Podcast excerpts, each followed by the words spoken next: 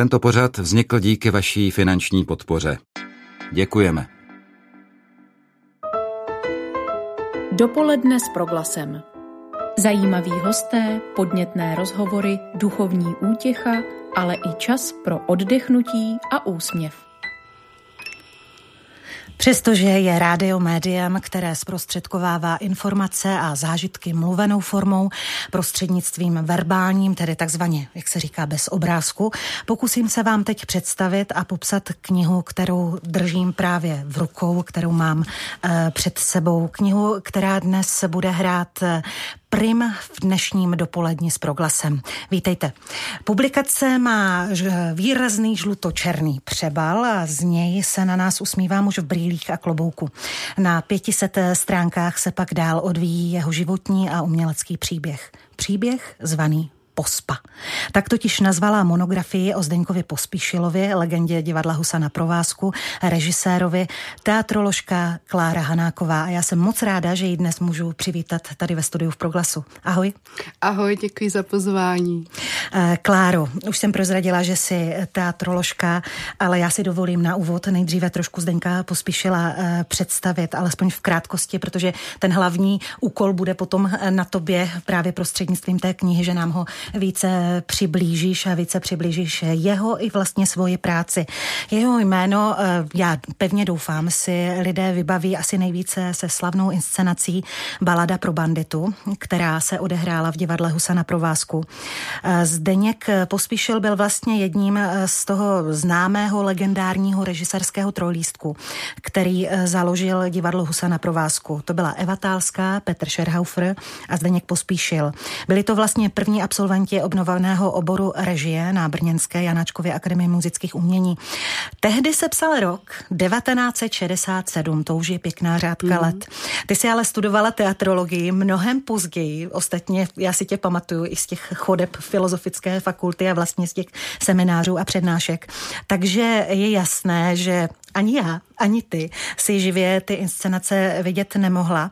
Takže jednoduchá otázka na úvod, co tě k Pospovi, tedy Zdeňkovi Pospíšilovi, přivedlo? Ano, je to přesně tak.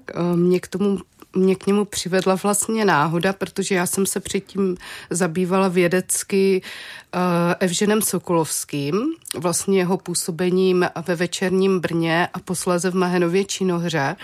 A jelikož vlastně Zdeněk Pospíšil byl jeho žák, právě jeden z těch eh, tří význačných žáků na Brněnské jamu, eh, tak vlastně se to v podstatě nabízelo. Mm-hmm. A když jsme s kolegy na JAMu získali grant na výzkum uh, brněnských studiových divadel, kde jsme se zabývali um, husou na provázku a divadlem nejprve, posléze ještě i ochotnickým kroužkem a divadlem u stolu, tak já jsem se vlastně přihlásila s tím, že bych tam ráda toho Zdeňka pospíšila um, Měla. zkoumala. Ano. Uh-huh. A ty vlastně, já jsem říkala, že jsi vystudovaná teatroložka mm-hmm. a dnes vlastně působíš eh, co by ředitelka nakladatelství JAMu. Eh, takže ano, ono se to nabízí. Na jedné straně jsou granty, na, mm. na druhé straně jsou i povinnosti, že v podstatě to je tvým údělem, úkolem psát a psát a psát, zjišťovat, bádat, chodit po archivu. Ostatně to slovo vědecká práce tady padlo, ale um, Eh, co vlastně, eh, jako jedna věc je, že to byl žák eh, Evžena Sokolovského, ale druhá věc je, že já si to alespoň myslím, že přece jenom musíme mít nějaký i vztah k tomu člověku, musíme, musí se nám zkrátka ta jeho práce líbit. Bylo to tak, když si viděla třeba zaznamenané mhm, inscenace, mm-hmm. oslovil tě, pospíšil, říkala si tak, to je teda opravdu bomba? No, právě, že ano, protože já jsem vlastně začala tím, že jsem napsala analýzu jeho inscenace na pohádku Máje. Schválně jsme slavná ten... inscenace mm-hmm. taktéž. Schválně jsme tenkrát nevybrali baladu pro banditu, protože nám přišlo, že o té baladě se v podstatě aspoň něco ví, třeba i díky tomu filmovému záznamu nebo tomu rozhlasovému. Ale o té pohádce Máje vlastně se nevědělo v podstatě téměř nic. A také uh, došlo k tomu, že vlastně uh, profesor Srba mi uh, prozradil, že má natočený magnetofonový záznam, který tehdy natočil v nějakém ukrytém kufříku, když seděl v hledišti té inscenace. Takže vlastně uh, to bylo i ten důvod, proč jsem se rozhodla dělat tu pohádku Máje. No a samozřejmě tím, že se člověk nemůže soustředit jenom na tu samotnou inscenaci, ale musí toho člověka zasadit i do nějakého kontextu jeho vlastní tvorby, i vůbec těch dějin českého divadla, těch dobových okolností, tak jsem samozřejmě začala k němu sbírat i další a další materiály z těch různých jiných období. A mě na něm prostě strašně lákaly ty jeho životní osudy. A zejména právě to exilové období v tom Švýcarsku, protože se tady o tom vůbec nic téměř nevědělo. A tak mně vlastně přišlo strašně zajímavý, že ano, tohle je důležitý, pozbírat vlastně jakoby ty střípky o těch osobnostech, co se vlastně co vlastně jakoby ta doba je dohnala k tomu odejít z té vlasti a jak oni se tam snažili jakoby uživit a uchytit v tom oboru, což třeba v tom divadle je velice těžké, třeba na rozdíl Ostatně... třeba od filmu nebo ano. od hudby. On je toho živým důkazem, hmm. protože se mu to vlastně nepodařilo. Ale... A, no až tak ne, jako ono určitě, k tomu se samozřejmě ještě dostaneme, uh, určitě jakoby to, o co se pokoušel a tak, jako nebylo nezajímavé. Ale to, co on si představoval a s čím samozřejmě do té ciziny odcházel, tak eh, samozřejmě to bylo úplně jinak, protože on, musíme si uvědomit, že on odcházel opravdu na vrcholu svých tvůrčích sil. K tomu se ještě dostaneme, hmm. že vlastně v té době byl hodně slavný, ale pojďme se vrátit úplně na začátek, hmm. alespoň v krátkosti. Uh, jaká byla uh, vlastně dramaturgie tehdy divadla Husa na provázku a vlastně Scherhaufer, Tálská a Zdeněk Pospíšil plus Bořivoj Srba, mm-hmm. který tady byl už zmíněn, mm-hmm. tak vlastně to, byly, to byl ten hlavní hnací motor, proč vzniklo divadlo Husa na provázku. Oni měli nějaké pnutí, že chtěli založit své vlastní divadlo, zkrátka tady v těch divadlech se nějak nenacházeli. Ano, samozřejmě měli, protože, jak už jsme říkali, tak vystudovali eh, nejen u Evžena Sokolovského a Bořivoje Srby, ale ještě i u Miloše Hinšta. A vlastně tohle všichni byli významní tvůrci, kteří byli spojeni s divadlem 60. let, s Mahenovou činohrou, kde vlastně se dělalo tehdy docela dost progresivní divadlo, inspirované zejména Brechtem a meziválečnou eh, českou a sovětskou avantgardou. A e, ti je samozřejmě se snažili naprogramovat, protože i oni vlastně jakoby ten svůj program divadla e, měli e, velmi specifikovaný konkrétně.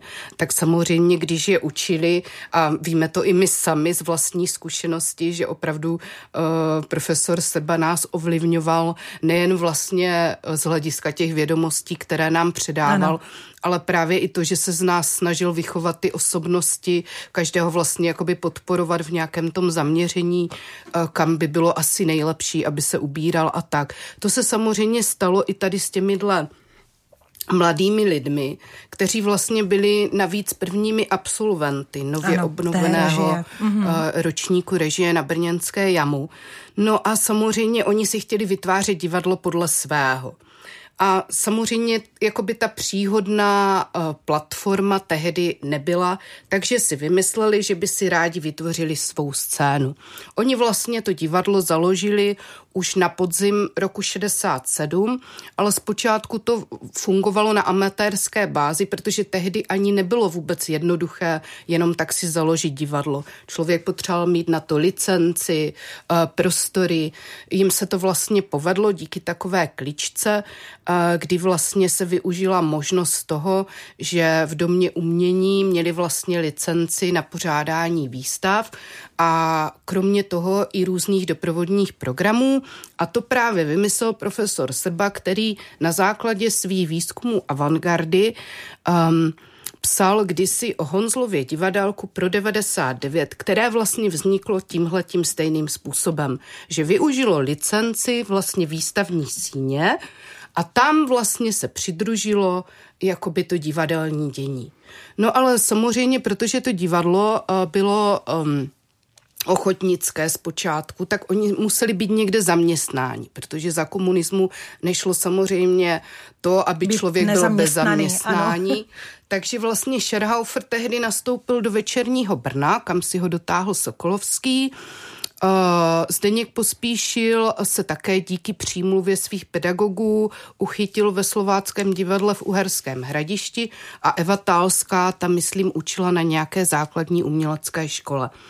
Ale samozřejmě všichni byli v těch svých zaměstnáních nespokojení a pořád tíhli k tomu vybudovat si to vlastní Chtěli divadlo. Dělat, dělat divadlo za každou cenu. No a jak vypadala vlastně ta, ta dramaturgie? Protože i tí, tou se vlastně především oni chtěli odlišovat. Ano, a to byl taky velice chytrý tah, eh, vlastně také na základě historických výzkumů, protože oni vlastně vyhlásili, že se budou orientovat na takzvanou nepravidelnou dramaturgii. A to vlastně souviselo historicky s tím, že eh, v 18. století Josef II. byl velký odpůrce improvizovaného divadla, protože mu samozřejmě vadilo, když tam ten Hans Wurth vystoupil na, na scéně a začal vlastně něco nekontrolovaně říkat. Mohl cokoliv kritizovat. Cokoliv kritizovat, zejména tu vládu a ty poměry, tak se mu to ne, nelíbilo a zavedl tehdy pojem takzvané pravidelné dramaturgie, že vlastně všechno, co se hraje, musí být dopředu schválené.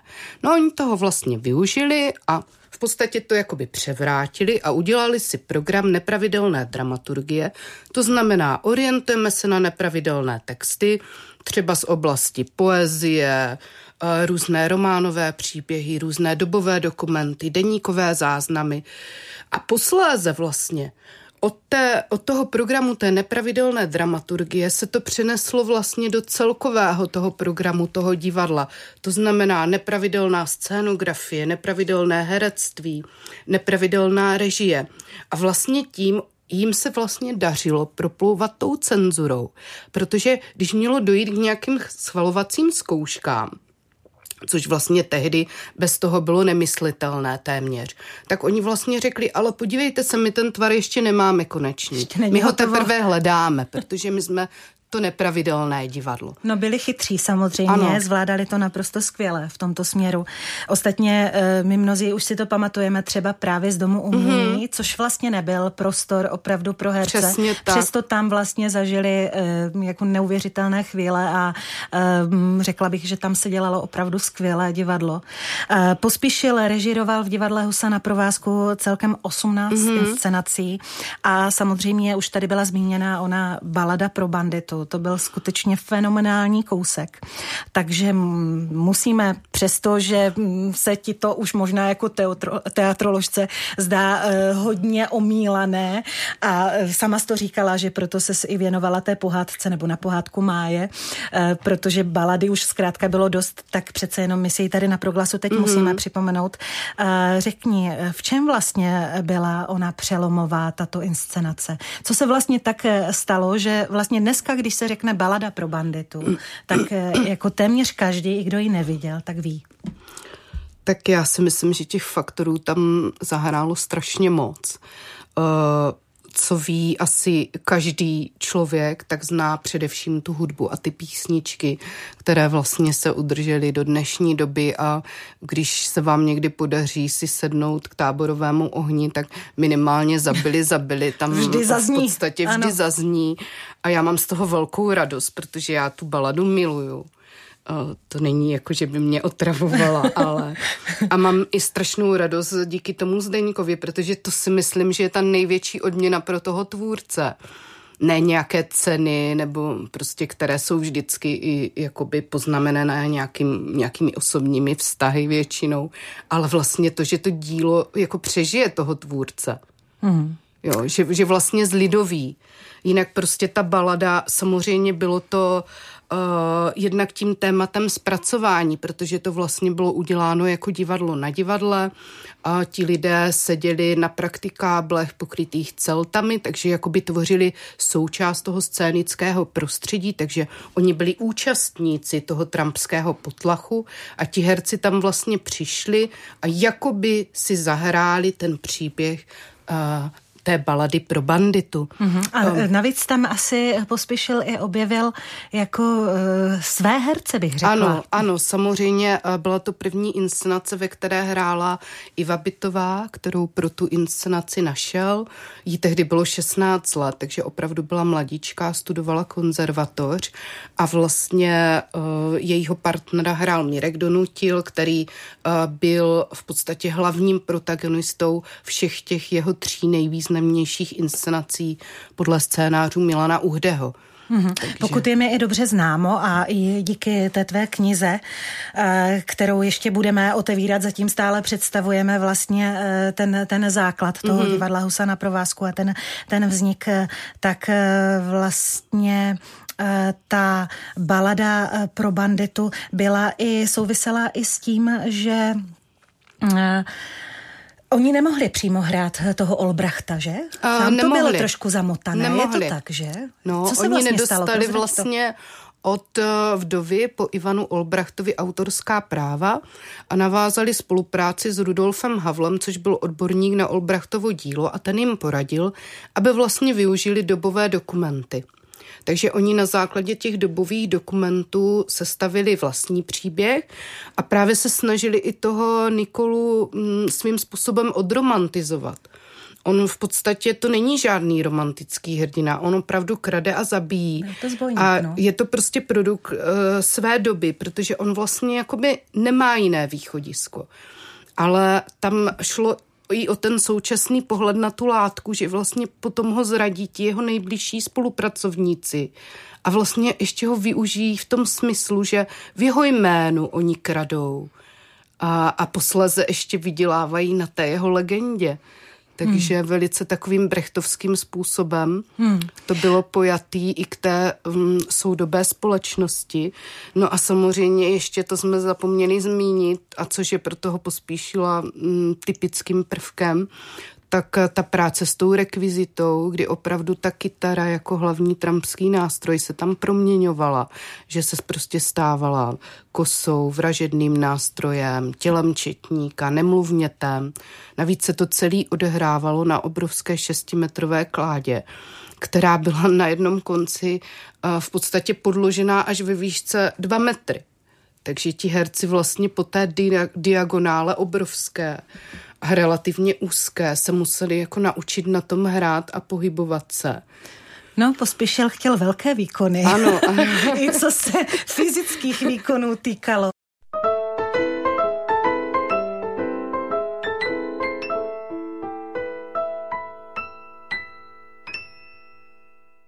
Posloucháte dopoledne s proglasem. Právě jste doposlouchali píseň, ústřední píseň z inscenace ehm, Zdenka Pospíšila balada pro banditu.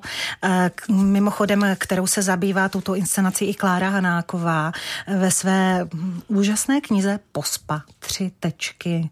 Pod těma třema tečkama eh, si můžeme jistě představit i ty další příběhy, i ty eh, další inscenace, které Zdeněk Pospíšil Eh, dělal a v kterým se ty, Kláro, věnuješ. Mapuješ jednotlivé inscenace, ale nejenom ty. Mapuješ mm-hmm. také jeho život eh, osobní.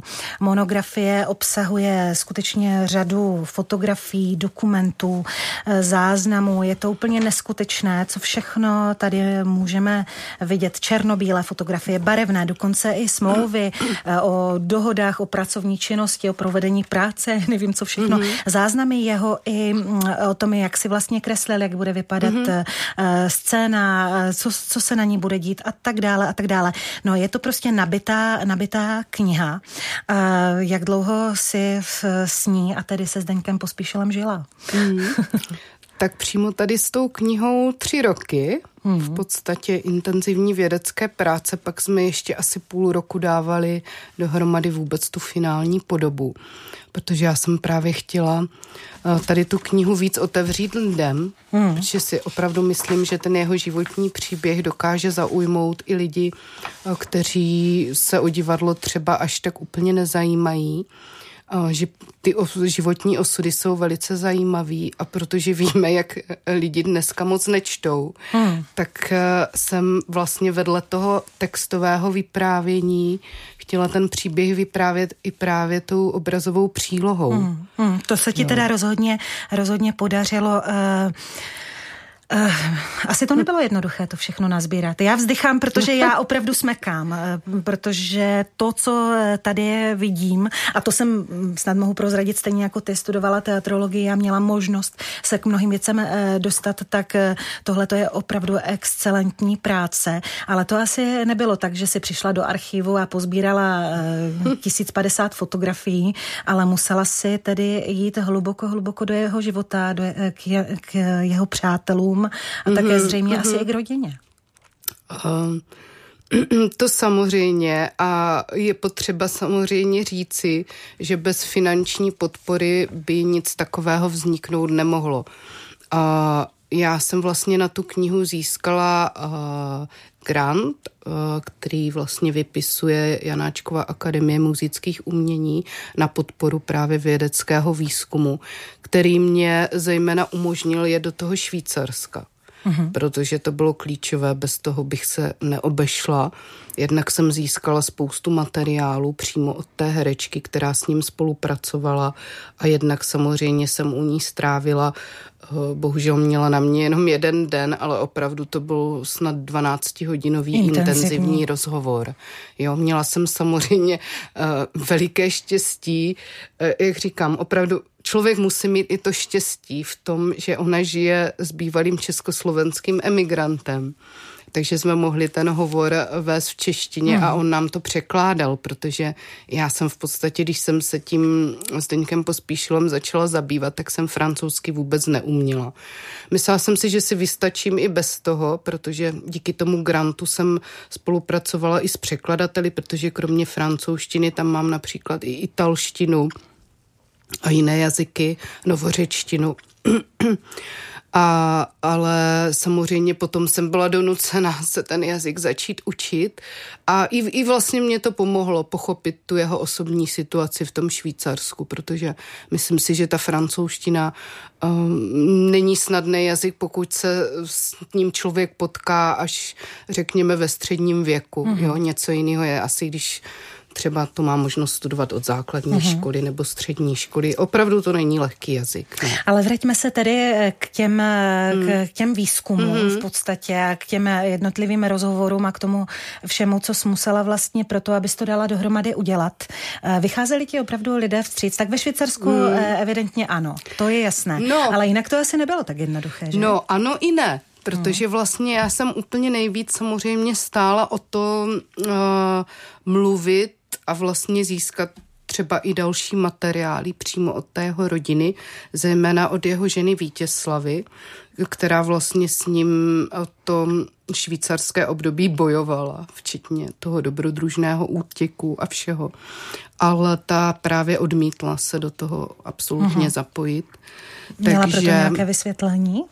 Když už se na to Bylo ptám, to teda. zprostředkovaně přes právě toho um, československého emigranta, který oslovoval um, místo mě a údajně to bylo, že uh, veškeré materiály, které k tomu uh, mám, tak jsou k dispozici v České republice, nebo že jsou k dispozici a že se jakoby nechce zapojovat, že uh, cítí stále velký smutek, což mm-hmm. vzhledem k těm os, životním osudům je pochopitelné. Myslím si, že tam hraje i roli určité Určitě si to myslím, že hraje roli nějaké zklamání, jak se vlastně k ním um, tady posléze zachovali, protože oni se vlastně domáhali po revoluci na vrácení majetku. On byl z velice dobře situovaných sociálních poměrů pospíšil, což byla taková výjimka mezi těmi provázkovskými spolupracovníky. On vlastně tu republiku opouštěl uh, v momentě, kdy měl vybudovanou vlastní vilu na Lesné, obrovskou. Přesto to udělal. Hmm. O kterou vlastně přišel. Hmm.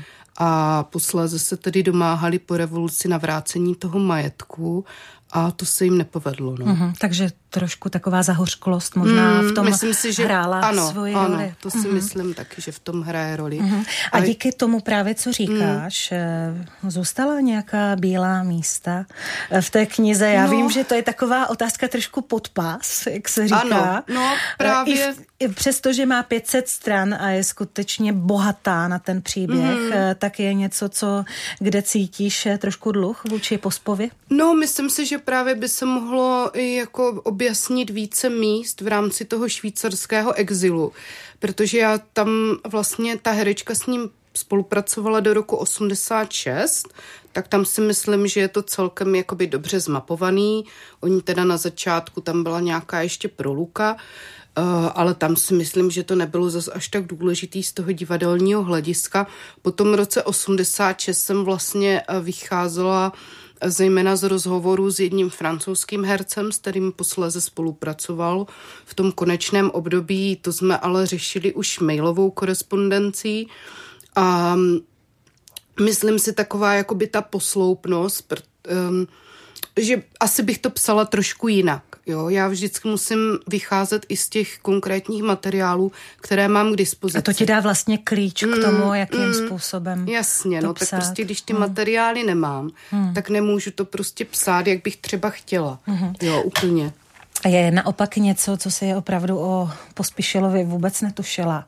A kdy se ti teda naprosto otevřely oči a možná, jak se říká lidově, spadla brada? Že se objevila něco, o čem jsi neměla ani nejmenší tušení? Tak já, já pořád se musím vracet tomu Švýcarsku. No já Ale vidím, že prostě, pořád odcházíme z Brna prostě do Švýcarska. Přijde naprosto zajímavý potom vlastně jakoby ta akce, kdy chtěli dělat velké muzikálové inscenace, zakoupili ten nafukovací stan a měli vlastně jakoby rozjetou velkou jakoby společnost a rozprodaný předplatný po Belgii a Itálii a Francii a tak to mě jakoby přijde strašně fascinující. Ale co mě teda samotnou ještě překvapilo, že já jsem vždycky si myslela, že dělal v podstatě jenom s tím provázkem, ale uh, při tom psaní jsem narazila i na to, že dělal i s ostatními amatérskými soubory, třeba i s pražskými. Ano, věděla jsem, že třeba naskoušel Lucernu uh, v Praze, teda v Lucerně v Praze baladu pro banditu ano. také, ale netušila jsem, že dělal i s dalšími scénami. Uh, netušila jsem, uh, co vlastně asi obnášel ten Karlín jako takový, že když jsem um, psala o té pohádce Máje a jenom jsem to tam zmiňovala, tak jsem uh, vlastně napsala jednu větu, že jeho pokus o proměnu Karlína v moderní muzikálové divadlo prostě vyústil v osobní tragédii a hmm. brala jsem to, že to byla prostě jenom taková jakoby závěrečná éra ale nemyslím si, že um, že jako myslím si, že ten jeho záměr nebyl úplně tak jakoby špatný a úplně od věci. Mm-hmm. Tak pojďme mm. teď pěkně po pořádku. Mm. Já se s dovolením ještě vrátím zpátky. Takže jsme v divadle Husa na provázku mm. a Zdeněk Pospíšil je úspěšný režisér, kterému se opravdu daří a najednou dojde ke zlomu a mhm. odchází do Švýcarska. Mm-hmm. Co se stalo? No, těch faktorů tam samozřejmě opět se hrálo mnohem více. On jako důvod své emigrace vždycky zmiňoval to, že mu zakázali několik inscenací. Na tom provázku zpočátku to byly inscenace, které třeba byly jenom v nějakém dramaturgickém plánu, ale posléze vlastně mu zakázali přímo inscenaci asi po třech nebo čtyřech reprízách. Byla to inscenace, než jsem se narodil a, pot, a potom Mimochodem velice zajímavá inscenace, podle mě hodně nedoceněná. Tak tam mě třeba upřímně hodně překvapila, mm-hmm. když jsme u toho. Posléze mu ještě zakázali v Praze, v tom jednom divadle, inscenaci, která se jmenovala Provdaná nevěsta moc nechápu, tady u téhle inscenace vlastně ani moc ten zákaz nechápu, jako mm-hmm. ten by mě zajímal do té. Nevidíš tam důvod. samotnou. Nevidím tam důvod. Mm-hmm. Nepřišlo mi to nějaké odbojářské nebo hmm. nebezpečné Nebo pro tehdejší, tehdejší jo, garnituru. To, ta ale... bulharská ano, jo, tam opravdu byla jakoby uh, takový ten uh, to kritické Ironický zobrazení a, toho bulharského vin, hmm. venkova. Mm.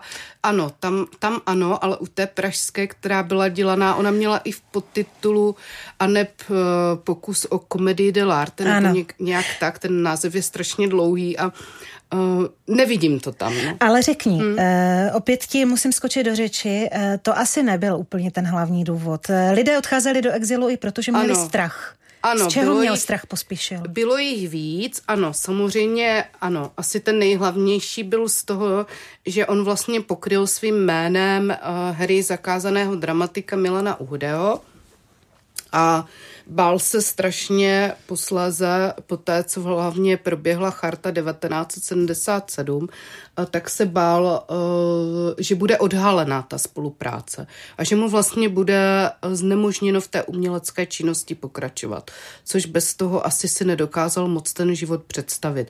Eh, to samozřejmě také.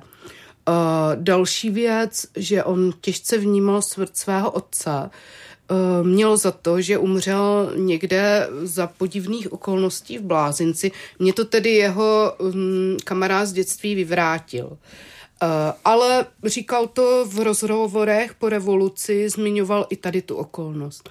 No a posléze ještě sehrál hm, roli i takový incident v lednici, kdy vlastně se stalo to, že on byl s rodinou na procházce v parku a Eh, nějaký stařík tam začal prostě nadávat těch, těm jeho dvojčátkům malým, že tam běhají po trávě a on prostě, jak byl takový, jestli to můžu říct, Určitě. s prominutím rapl, ano. Tak, Což o něm říkali se, i jeho tak, spolupracovníci, tak to se slovo prostě vstekl a jak prostě trénoval to karate zrovna, protože on mm, vlastně na provázku končil inscenací, která byla založena v podstatě na karatistickém výcviku tak prostě toho staříka sejmul prostě k zemi a on dokonce skončil v nemocnici. A incident byl na světě. A ukázalo hmm. se, že to byl navíc nějaký významný bývalý funkcionář, takže mu i hrozilo to, že mu vlastně odeberou pas, eh, že bude v nějakém trestném řízení, takže i tady vlastně, eh, tady ten incident to trochu urychlilo.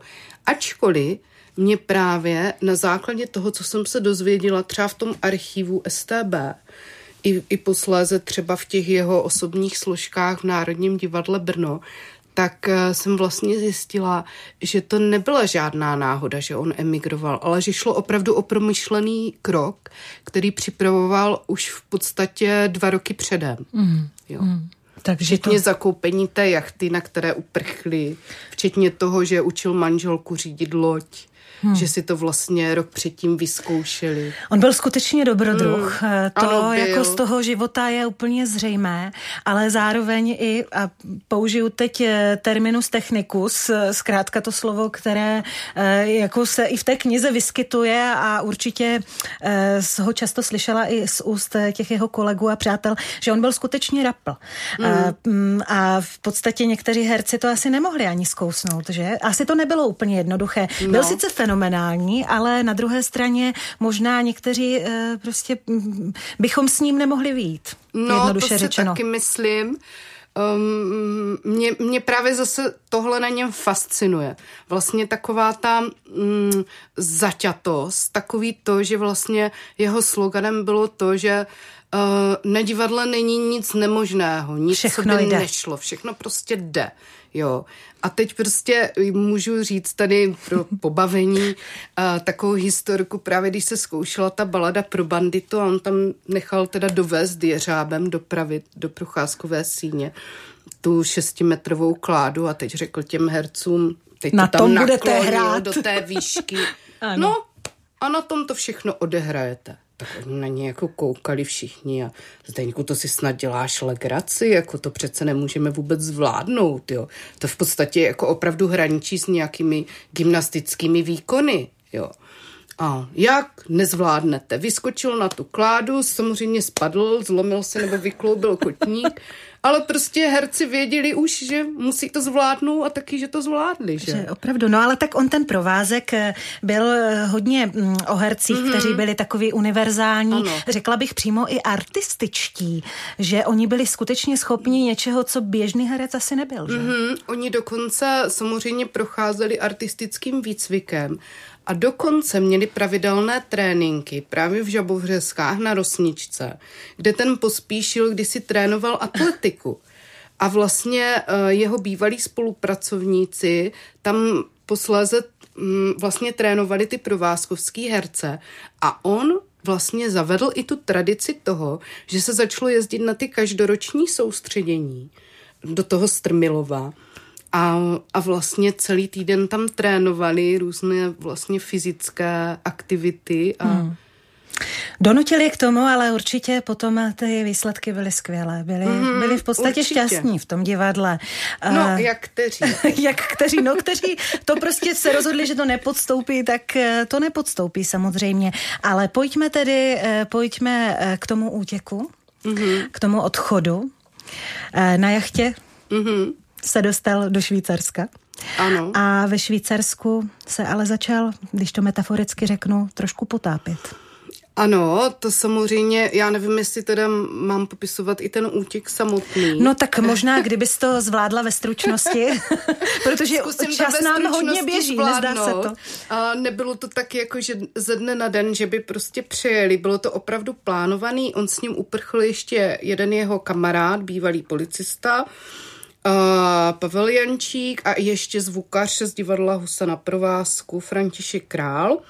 A e, ta situace byla taková, že oni dojeli autem do Jugoslávie, ten Jančík musel cestovat uh, skrytý ve vlaku, a královi jeli taky autem. Přijeli do té Jugoslávie a tam vlastně měsíc čekali na takovém malém ostrovku Štědro, než si vy, vyřídí vlastně uh, transitní víza do Itálie. A potom měsíci se vlastně přeplavili na té jachtě do Itálie. Jenže uh, během vlastně té plavby se jim podařilo dostat uh, do vojenského prostoru, takže opravdu jim šlo o život a bylo to velice dobrodružné. No. Hmm. Když přijeli do toho Švýcarska, tak oni tam mělo domluveno, že bude spolupracovat s jedním švýcarským divadelníkem v rámci jeho divadla, takže on vlastně na ně čekal v tom přístavu, ubytoval je u sebe v bytě, tam tedy nemohli dlouho pobít, protože z, údajně z hygienických podmínek, tak to stojí ve, ve zprávě tajné Eh, bezpečnosti, tak se museli odstěhovat, ale protože měl vlastně status politického uprchlíka a měl tři malé děti, eh, tak eh, v podstatě docela velmi brzo získali, myslím, pětipokojový byt v Lozán. Mm-hmm.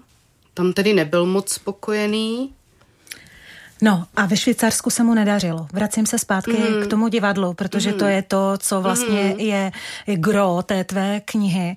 Tam se to ne, nezadařilo. Kdybys měla ve stručnosti říci, co bylo tím hlavním důvodem, tak samozřejmě je tady jazyková bariéra, možná i velké představy. Zdenka pospíšila, tak. že on byl opravdu jako mm. v tomto obrovský bohem mm. a věřil v ledasco, protože přece na divadle jde úplně všechno.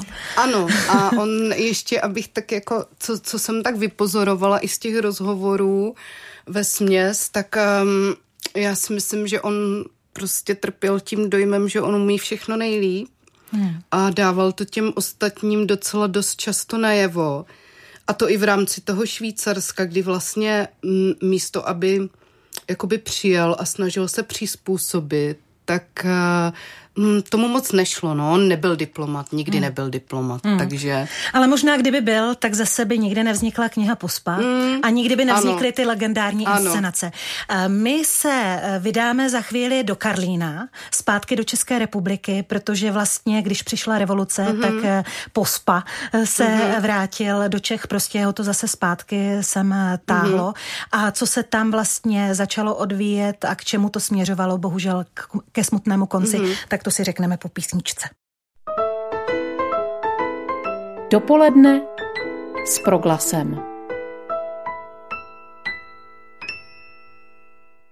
Posloucháte dopoledne s proglasem, dnes s Klárou Hanákovou a taky se Zdeňkem Pospíšilem. Ten tady tak s námi určitě je, byť eh, už mm, v jiném světě trošku bych řekla, ale rozhodně je tady s námi v knize od Kláry Hanákové, která se jmenuje Pospa a kterou vám eh, já musím říct vřele doporučuji, protože eh, dnes mám takový zážitek, když jsem jela do práce, tak jsem mm, vystupuji na stanici tramvaje Životského a tak tak jsem vystoupila z tramvaje, neboť jsem se tak znovu začetla, že je to skutečně vzrušující a strhující čtení. A to samozřejmě díky těm osudům mm-hmm. toho Zdenka pospíšila, protože my jsme řekli Kláry, že vlastně ve Švýcarsku, ve Švýcarsku se mu nedařilo a vlastně po revoluci v roce 1990 se Zdeněk pospíšil vrací a dostává nabídku do Karlína. Karlín je známá scéna, mm-hmm. hodně úspěšná a za Zdenka pospíšila tomu asi tak nebylo, viď? Uh, nebylo. Samozřejmě on chtěl, aby tomu tak bylo. On v podstatě vyhrál tam konkurs v roce 90 a on um, to vnímal jako svůj splněný sen, protože on už na tom provázku snil o tom dělat uh, obrovské muzikálové divadlo pro 2000 lidí. A teď vlastně jakoby měl tu příležitost. Jenže tam zahrálo samozřejmě opět ty dobové okolnosti, eh, zejména také to, že eh, vlastně nedošlo ke změně divadelního zákona, takže on vlastně získal obrovský kolos, kde bylo zaměstnáno strašně moc lidí a nastoupil tam, i ten konkurs vyhrál s tím, že bude potřeba, aby se tam udělala zásadní reorganizace, což samozřejmě znamenalo propouštění zaměstnanců. A to vždycky a vyvolává nevoli mm, velkou. A hlavně ten Karlín, to bylo op- opravdu obrovské jako divadlo, kde byly třeba dva baletní soubory. Jeden pro operetu, další pro jiný žánr, teď už nevím z hlavy. A, a prostě tady těch zboristů tam bylo vlastně strašně moc. A Teď samozřejmě docházelo i ke změně toho tržního hospodářství a to divadlo vlastně už nevystačovalo s těmi financemi, které dostávalo od toho magistrátu, takže musel vlastně, on to musel udělat tu reorganizaci. A jak potom vzpomínal uh, Pavel Vrba, tady cituji ho v té knize, tak vlastně uh, pokud by se nenašel tenkrát Zdeněk Pospíšil, tak by si museli najít nějakou takovou jinou figurku, která za ně odvede tady tu eh, doslova, dá se říct, špinavou práci. A mm, on samozřejmě, jak byl prostě ten snílek a do všeho tak nadšený, tak se do toho pustil se strašnou vervou. Opravdu se mu tam třeba podařilo dost, protože to se naučil v tom Švýcarsku, zrekonstruovat tu divadelní techniku. A vlastně jakoby protože do, té, do toho divadla se dlouhou dobu předtím vůbec neinvestovalo. Uh, zavedl třeba mikroporty, uh, zavedl um, moderní světelný systém, Takže to všechno nakoupil, mm. opravdu jako mm. tady po tomhle šel, jo. Ale prostě od, od prvopočátku vlastně narážel Eh, na nějaké prostě eh, překážky z řad vlastně jako zejména těch jeho spolupracovníků. Hmm. Jo. No a Neustále tam... nějaké stávkové vlastně tam byly mm, rozbroje, eh, různé dopisy prostě se psali proti němu na magistrát, posílali mu tam hloubkové finanční kontroly. Takže on vlastně v podstatě um, jako chtěl něco začít budovat, což samozřejmě u těchto velkých divadelních provozů je vždycky problém i ten časový, že tam vlastně nejde udělat tu změnu ze dne na den. Ano, určitě je to jo, protože třeba dramaturgické plány se dělají minimálně třeba rok předtím. Ano. Uh, veškeré jakoby změny, i nějaké to finanční plánování. Jako prostě není to jednoduchá věc. A on od začátku až do konce vlastně čelil uh, tady různým prostě rozborojům, nejprve prostě z řad uvnitř divadla a posléze potom i, i z toho okolí. Tam asi začíná uh, ta hmm. chvíle, kdy vlastně um, je zoufalý mm. a cítí, že to, ten jeho sen se začne proměňovat v noční mm. moru. Ostatně to je mm. jedna kapitola, kterou vlastně, nebo ano. je tam i takový uh, titulek uh, sen, který mm. se mhm. proměnil uh, v noční mm. moru a to vyústilo ve velkou tragédii. Mm. Mm-hmm. Říkáš, mm-hmm, tak ale řekni v jakou tragédii. On vlastně byl z toho mm. divadla, nebo takhle. Uh, tam uh, na začátku roku 93 uh, vlastně zase docházelo k nějakým těm protestům. Už se do toho zapojil i magistrát. Vlastně tehdejší primátor začal stranit tam jednomu producentovi muzikálovému, který si vlastně na to divadlo brousil zuby, protože tam vlastně potřeboval někde uvádět svou produkci a On už to prostě nevydržel a aby jakoby i uklidnil tu situaci, tak se vlastně někdy v březnu, tuším, té funkce vzdal. A přišlo to vlastně na Ladislava Županíče, který byl jeho v podstatě jakoby zastupující šéf. A on nicméně měl v tom divadle dál působit a dorežírovávat tam nějaké věci. Měl třeba před premiérou nádherného muzikálu Železná pana, což bylo podle čechtické paní, a no jenom, že došlo k tomu, že on vlastně jakoby zjistil, že ten muzikálový producent mu tam eh, nasadil nějakého zvěda ve formě jako asistenta, který tam s ním spolupracoval. No a samozřejmě tam došlo k nějakému fyzickému konfliktu. Hmm, pamětníci se různí. Někdo říká, že prvně napadl on jeho e, jindy to zase je interpretováno Pravdu jinak. Se nedozvíme. Pravdu se nedozvíme. No ale prostě došlo k fyzické inzultaci, ten člověk skončil v nemocnici, takže on byl okamžitě vlastně jakoby s ním rozvázán pracovní poměr. Nicméně měl tam zůstat i, na, i nějakou formou nějakých externích reží, ale posléze mu tam začaly posouvat premiéry, různě ho stahovat a tak, takže on vlastně to vnímal, že v podstatě bylo jasný, že se ho chtějí zbavit. Hmm. Když se dívám do té knihy hmm. a už opravdu nám zbývá málo času, hmm. takže to teď vezmu hmm. hopem, za což se ti omlouvám, ale ta kniha je i velmi pěkně graficky eh, ano. udělaná.